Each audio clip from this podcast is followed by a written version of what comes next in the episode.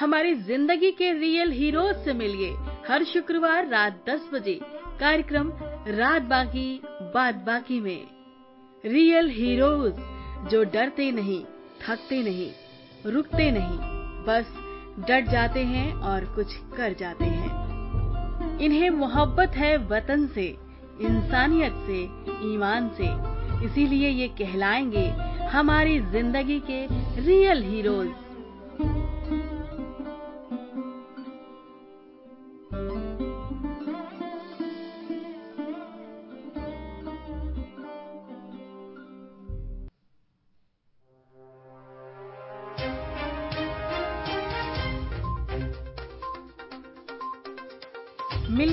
हमारी ज़िंदगी के रियल हीरोज से।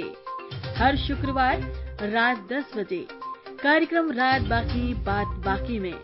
रियल हीरोज जो डरते नहीं, थकते नहीं, रुकते नहीं, बस डट जाते हैं और कुछ कर जाते हैं।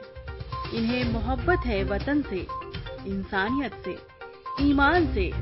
इसीलिए ये कहलाएँगे हमारी ज़िंदगी के रियल हीरोज।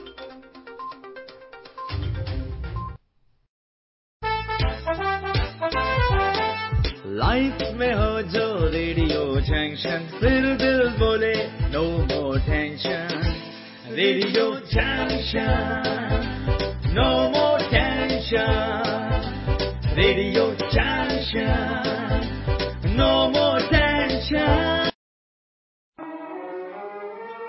ख्वाबों को पंख लगाता हुनर को मंच दिलाता। तेरे मेरे सपने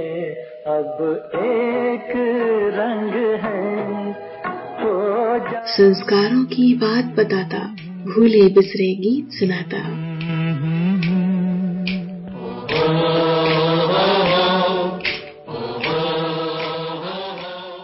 अनकही दास्तानों का सफ़र, सबका प्यारा हम सफ़र जो दूर करे टेंशन, सिर्फ़ रेडियो जंक्शन। एक सफ़र है सुहाना। यहाँ कल क्या हो, किसने जाना? ज़िंदगी एक सफ़र।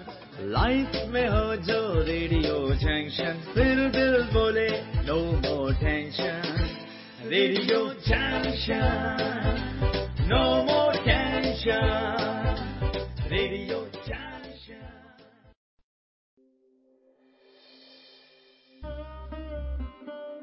हमारी ज़िंदगी के रियल हीरोज से मिलिए। हर शुक्रवार रात 10 बजे। कार्यक्रम रात बाकी बात बाकी में।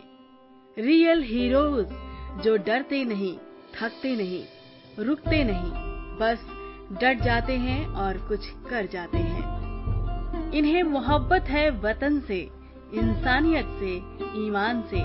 इसीलिए ये कहलाएँगे हमारी ज़िंदगी के रियल हीरोज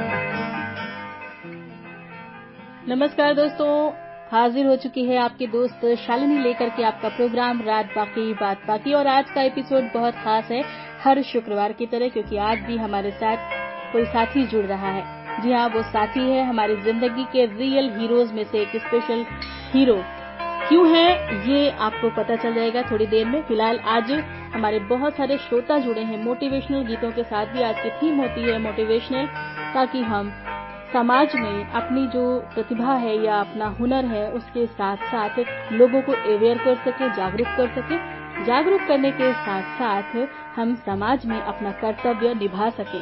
इसलिए प्रेरित किए जाने की ज़रूरत होती है।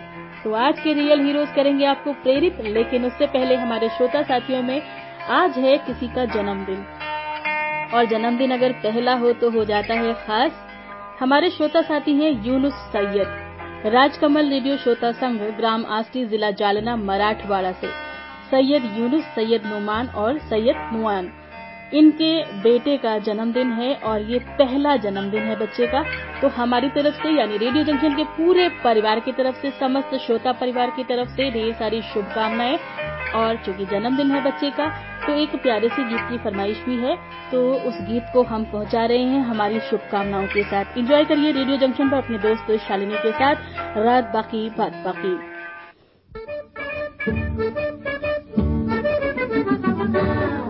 बधाई हो, बधाई, जन्मदिन की तुमको। बधाई हो, बधाई, जन्मदिन।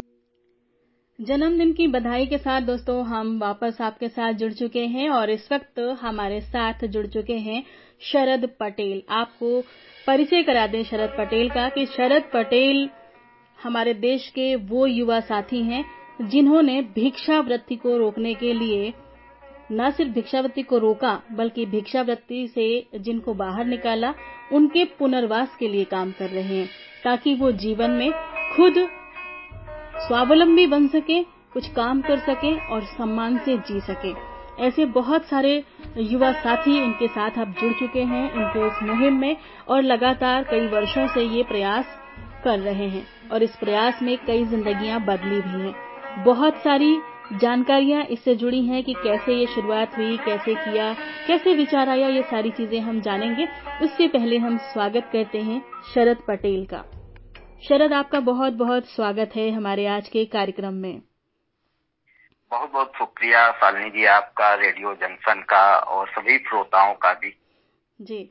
शरद सबसे पहले तो आपको हमारी तरफ़ से शुभकामनाएँ बधाई कि आपने जिस मुहिम को छेड़ा था वो मुहिम अब रफ्तार पकड़ चुकी है और लगातार आपके प्रयास अच्छी दिशा में जा रहे हैं।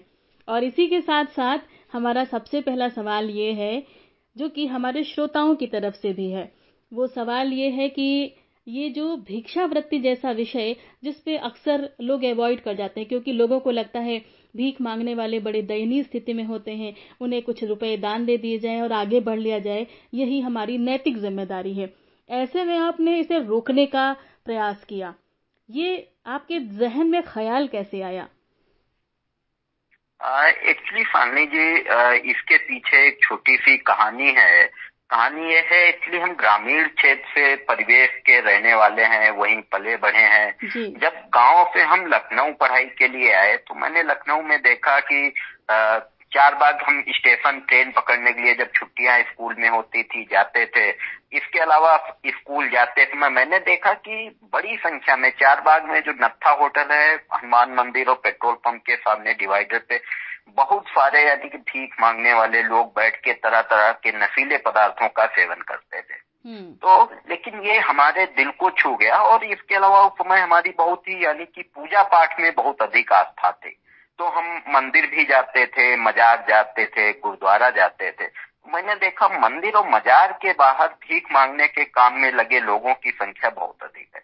जबकि गुरुद्वारे में जो संख्या थी वो गुरुद्वारे के बाहर हमें भीख मांगने वाले लोगों की संख्या बिल्कुल नहीं दिखाई देती थी। वहाँ जब लंगर चलता था लंगर में लोग खाना खाने आते थे वहाँ दैनिक मजदूर भी आते थे। लोग भी हमें नज़र आते थे जो मजार और मंदिर के बाहर हमें बैठे नज़र आते थे। और वो लोग भी आते थे जो बहुत ही संपन्न या अपने खुशहाल जीवन जी रहे होते थे। और सभी लोग एक साथ बैठ के एक पंगत में बैठ के बिना किसी भेदभाव के सबको खाना खिलाया जाता था। तो वो एक उस समय जेहन में आया था कि इसी प्रकार से मजारों मंदिरों पर भी सम्मान के साथ बैठा के भोजन खिलाया जाना चाहिए। जिससे कि जो एक व्यक्ति भूखा है उसकी भूख भी मिटेगी और उसको यानी कि एक बैर बराबरी जो है समाज में जो एक जाति धर्म और छुआछूत जो फैला हुआ है वो भी एक खत्म होगा। लेकिन उसके बाद हम 2013 में मास्टर ऑफ़ सोशल वर्क की पढ़ाई कर रहे थे और यूनिवर्सिटी से वापस आते समय राजाजीपुरम टैक्सी स्टैंड पे एक पचास बावन वर्ष उम्र का व्यक्ति मिला और बहुत ही लाचारी से बोला। बाबूजी दस रुपए दे दीजिए दो दिन से भूखे। जो उसके मांगने का तरीका था उसका जो हाव भाव था रहन सहन था वो दिल को छू गया। उसको मैंने रुपए न दे के पूरी कचौड़ी की दुकान पर ले गए और पूरी कचौड़ी दिलाकर वहाँ से हम चले आए। तो वो जो एक ये एक इंसिडेंट जो हुआ हमारे साथ ये दिल को यानी कि बार बार चुभता रहा। दो तीन दिन तक बहुत परेशान की इस घटना ने। और हमारे एक मित्र थे बहुत क्लोज मित्र थे मास्टर ऑफ़ सोशल वर्क के जयदीप भाई। तो उन्होंने बहुत पूछने का प्रयास किया।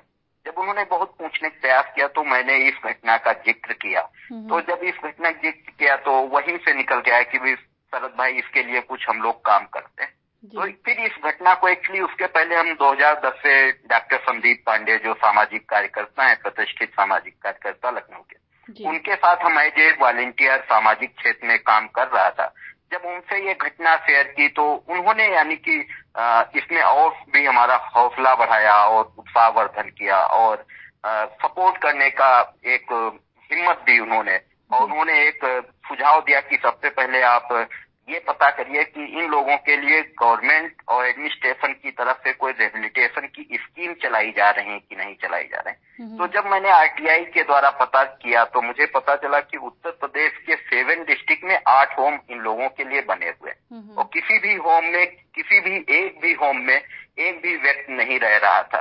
तो और भी जिज्ञासा बढ़ती गई। लखनऊ में भी होम था वहाँ की जाकर मैंने विज़िट की। तो ये सारी जो बातें निकल निकल के आती रही वो यानी कि और जिज्ञासा बढ़ाती गई। तो इस प्रकार से फिर हम लोगों ने 2 अक्टूबर गांधी जयंती से 2014 में औपचारिक तरीके से महेंद्र जयदीप और मैं तीन लोगों ने मिलकर भिक्षावृत्ति मुक्ति अभियान के नाम से एक कंपेन की शुरुआत की। और आगे चल के वही हमारा कंपेन एक, यानी कि औपचारिक ऑर्गेनाइजेशन के रूप में लगभग एक साल के बाद बदल गया, जो बदलाव के नाम से हम लोगों ने रजिस्ट्रेशन ये कहानी बहुत सारी याद दिलाती है, बहुत सारी घटनाएँ लोगों के जहन में जो है क्लिक कर गई होंगी, क्योंकि इस तरह की घटनाएँ हर किसी के साथ दिखाई पड़ती हैं, जीवन में शामिल हो ही जाती हैं। लेकिन शरद, आपने चूँकि इस मुहिम को अंजाम दिया और इस पर जुट गए तो निश्चित रूप से हम समझ सकते हैं कि जो लोग बस खाली कुछ दस रुपए, बीस रुपए या खाना बनाना दे करके तीसरी समझ लेते हैं अपनी ज़िम्मेदारी से तो समाज में आपका विरोध भी हुआ होगा। घर परिवार ने भी कहा होगा कि ये गजब की सनक पाल ली है पढ़ाई करने के लिए, गाँव से बाहर भेजा था शहर पढ़ने के लिए, और ये एक अजब सी सनक पाल के बढ़ गए आप तो इस तरह की चीज़ें निश्चित रूप से आती हैं। हम ये जानना चाहते हैं कि जब आपने इसकी भिक्षावृत्ति की शुरुआत की तो भीख मांगने वालों के बीच में निश्चित रूप से गए होंगे। उनका रिएक्शन कैसा दिखा आपको? एक्चुअली शुरुआत जब हमने की तो हम भी उनके लिए अजनबी थे और वो भी हमारे लिए अजनबी थे। तो बातचीत के दौरान अधिकतर साथी सही जानकारी नहीं देते थे या फिर बातचीत करने के दौरान जैसे ही नज़र पलटती थी वैसे ही हट जाते थे सामने से। तो तो मुझे लगा हमने अपनी उस घटना को याद किया उस दौरान। कि जो हमारे पास एक टैक्सी स्टैंड पे एक भीख मांगने वाले व्यक्ति के साथ घटित हुई और उस घटना को हम किसी से साझा नहीं कर पा रहे थे कि हम क्यों परेशान हैं, क्या क्या मेरे दिमाग में चल रहा है। तो मुझे लगा कि अगर कोई अननोन व्यक्ति किसी के बारे में पूछता है तो शायद वो आप बीती जो दर दर की व्यक्ति ठोकरे खाए हुए उसको सहजता से बताने में उनको असहज महसूस होगा शायद वो नहीं किसी को बता पाएँगे। ऐसे कुछ ही लोग होते हैं जिनसे अगर हमारे साथ भी कोई ऐसी दर्द है दिल में कोई परेशानी है तो बहुत ही खास जो लोग होते हैं उन्हीं को हम लोग साझा कर पाते हैं। तो उससे रिलेट करते हुए मुझे लगा कि हमें सच्चाई जानने की कोशिश करनी चाहिए।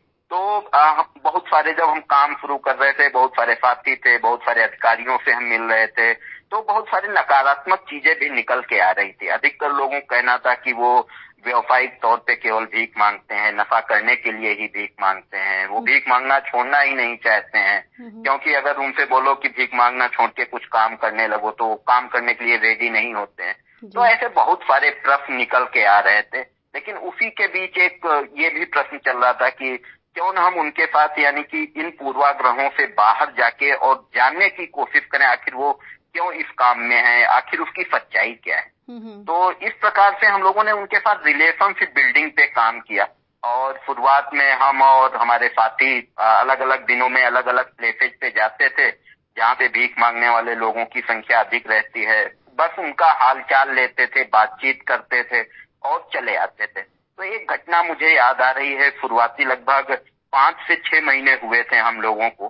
तो एक हमारे साथी थे जो हनुमान सेतु मंदिर के बाहर बैठ के भीख मांगते थे। तो उनका नाम तो हम यहाँ पे नहीं लेना चाहते हैं क्योंकि आ, मुझे नहीं लगता कि उचित होगा नाम लेना। तो उन्होंने मुझसे एक दिन बोला कि आ, सर यहाँ पे आते तो बहुत लोग हैं बाबूजी लेकिन वो आ, कोई रुपए देता है कोई कपड़ा देता है कोई खाना देता है लेकिन खाना रुपए देने के बाद वापस आके कोई नहीं पूछता है कि आपका हालचाल कैसा है आप ज़िंदा हैं कि बीमार हैं ये हम्म। हालचाल कोई लेने नहीं आता है हम्म। आप लोग आते डेली हो लेकिन देते कुछ नहीं हो लेकिन हालचाल लेकर जाते हो तो उससे लगता है कोई अपना है जो हमारे बारे में ख्याल रख रहा है हम्म, तो। वो एक जो इंसिडेंट था वो एक घटना थी वो वो यानी कि ऐसी जब कहानियाँ निकल के आने लगी ऐसे जब यानी कि कमेंट स्टेटमेंट उधर से आने लगे तो और भी जिज्ञासा धीरे धीरे बढ़ती गई। तो और यहाँ से कड़ी जुड़ गई। यहाँ से कड़ी जुड़ गई कि असल में जो काम करना है वो इनके बीच इनका होकर के ही काम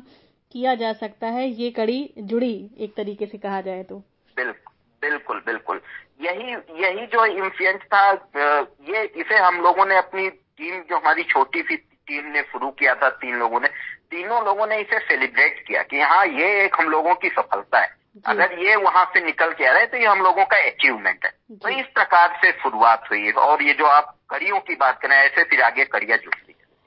वर्तमान में कितने भिखारी या यूँ कह लें भिक्षु हैं जिन्हें आप इस्टेब्लिश कर चुके हैं उनके स्वरोजगार की ओर जिन्होंने भिक्षावृत्ति छोड़ दी और कुछ न कुछ काम कर रहे हैं। साथ ही ये भी ज़रूर जानना चाहेंगे कि किस तरह के कामों में उनको लगाया गया है। अभी हम लोगों ने लगभग साढ़े तीन सौ लोग ऐसे जो पहले भीख मांगने के काम में लगे थे हम्म, उनको हम लोगों ने पुनर्वासित करके छोटे छोटे कामों से जोड़ के उनके परिवारों के साथ हमने जोड़ा है हम्म। और उनकी जो वो एक पहचान बन गई थी कि भीख मांगने वाले लोग हैं उनकी उस पहचान को हमने रिक्रिएट किया है एक आम पहचान इंसान की दी है हम्म। और जिन लोगों को हम रिहेबिलिटेट करते हैं उनके ऊपर ये जो धब्बा लगा हुआ है वो हम सो नहीं बाद में करते हैं उनके परिवार वालों को भी नहीं पता चलता है ये अन्य लोगों को भी हम नहीं बताते हैं तो इसलिए मैंने अभी नाम नहीं उनका लिया साथी का। तो एक हमारा मकसद केवल यानी कि उनको रोज़गार शुरू कराना नहीं हमारा मकसद ये भी है कि उनके ऊपर जो एक धब्बा लग गया है एक धब्बा बन गया है कि ये भीख मांगने वाले लोग हैं। हम्म, उस धब्बे को भी यानी कि रिमूव करना है उसे भी मिटाना है। तो एक उनकी जो पहचान खो गई होती है उसको रिक्रिएट करते हैं एक उनकी पहचान बनाते हैं जिससे कि वो अपने परिवार के साथ सौहार्दपूर्ण खुशहाल जीवन जीते हैं। अलग अलग लोग अलग अलग काम करते हैं कुछ लोग चाय का ठेला लगाते हैं कोई चाट का ठेला लगाता है कोई पैदल रिक्शा चलाता है कोई सब्ज़ी बेचता है कोई फल बेचता है हम्म, कोई प्लम्बरिंग का काम करता है कोई इलेक्ट्रीशियन का काम करता है कोई रिवॉल्विंग चेयर बनाने का काम करता है। तो इस प्रकार अलग अलग साथी अलग अलग काम करते हैं। जो उनमें सेमी स्किल बेकिंग करने के पहले होती उसी स्किल को हम नर्चर करने का काम करते हैं। तो बहुत सारे साथी ऐसे हैं कोई तेरह साल के बाद कोई नौ साल के बाद कोई दस साल के बाद। अपने परिवार वालों से मिले और उनके परिवार वालों ने मान लिया था कि वो दुनिया में है ही नहीं।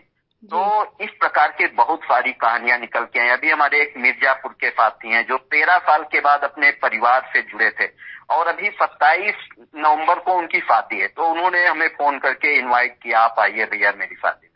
तो उनके परिवार वाले जब बात करते हैं तो एक वो सुखद अनुभव महसूस होता है। एक खुशी मिलती है जब वो लोग बात करते हैं अपने घर जाने के बाद। बिल्कुल। शरद ये आपने चूँकि बताया कि इनके अंदर जो काम कर रहे हैं विभिन्न क्षेत्रों में काम कर रहे हैं तो निश्चित रूप से ऐसा भी सिचुएशन बनती होगी कि इन्हें जो इनके अंदर हुनर है या कुछ हुनर डेवलप किए जाए तो क्या इस पर भी आप लोग काम करते हैं? हाँ मैक्सिमम हमारा फोकस यही होता है कि मैक्सिमम अधिक लोग ये होते हैं कि बेगिंग में आने से पहले उन्होंने बहुत तरह तरह के अलग अलग काम किए होते हैं। हम्म, और वो काम क्यों फ्लॉप हुए? उसका हम पूरे जो गैप होती है गैप एनालिसिस करते हैं और जो सेमी स्किल होती है उसी को नर्चर करने पे हमारा फोकस रहता है। लेकिन बहुत सारे ऐसे भी साथी होते हैं जो मेहनत मजदूरी वाला काम करते हैं दिहाड़ी का काम करना जानते हैं उनमें कोई सेमी स्किल नहीं होती। उनको कुछ यानी कि लो स्किल के जो काम है वो हम उनको सिखाने का काम करते हैं। वो काम हम उनको शुरू कराते हैं। या फिर जैसे हमारे कुछ पहले से जो साथी काम कर रहे होते हैं उनके साथ एज ए असिस्टेंट हम उनको जोड़ते हैं जहाँ वो काम करने के दौरान उनकी अर्निंग शुरू हो जाती है और साथ में काम करते करते वो काम को सीखते भी हैं। तो इस प्रकार से हम उनको काम शुरू कराते हैं। बहुत अच्छी जानकारी दी और निश्चित रूप से हमारे तमाम श्रोता जो सुन रहे होंगे या ऐसे लोग जो सुनेंगे जो समाज में बदलाव के लिए प्रयासरत हैं या प्रयास करने के लिए सोच रहे हैं, उनको बहुत सारे विजन मिले होंगे आपसे जो है, जुड़ करके आज। शरद, हम चाहते हैं क्योंकि हमारा समय कार्यक्रम का आगे भी बढ़ रहा है बहुत तेज़ी से और तमाम श्रोता साड़ी, साथी जो है हमारे इंतज़ार में है कि उनकी फरमाइशें कब बजेंगी।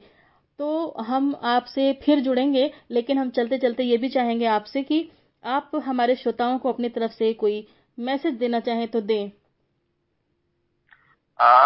बस मैसेज ये है कि समाज में हम लोग चलते हैं डेली दिन में कोई घर पे आतिश जाता है, कोई अपने व्यवसाय के लिए जाता है। तो समाज में जो भी दिखता है, ऐसा नहीं है कि कोई बड़ा काम, कुछ बड़ा बदलाव के लिए किया जाएगा, तभी चेंज आएगा समाज में कुछ भी छोटा सा अगर समस्या कोई ऐसी दिखाई देती है, उसके लिए अगर थोड़ा सा अगर हम छोटा सा उदाहरण दे, अगर हम जा रहे हैं रास्ते में, अगर रास्ते में कहीं कोई बड़ा पत्थर ही रोड पे पड़ा हुआ है, उसको ही अगर हम केवल किनारे कर देते हैं, रोड से हटा देते हैं तो शायद अगर कोई अचानक आ रहा हो, बाइक, कार से उसका एक्सीडेंट होने वाला होगा तो वो भी रोका जा सकता है। तो इस प्रकार से मुझे लगता है चलते समय राहगीर बन के जो भी छोटी सी समस्या नज़र आए, अगर उसको सॉल्व करने का हम लोग मिलके काम करेंगे तो ये निश्चित है कि आने वाले समय में हम लोग एक बेहतर समाज का निर्माण कर पाएँगे। बिल्कुल। बहुत अच्छी बात है। दोस्तों, अभी तक आपने सुना शरद पटेल को, जो कि लखनऊ में रह कर के ये काम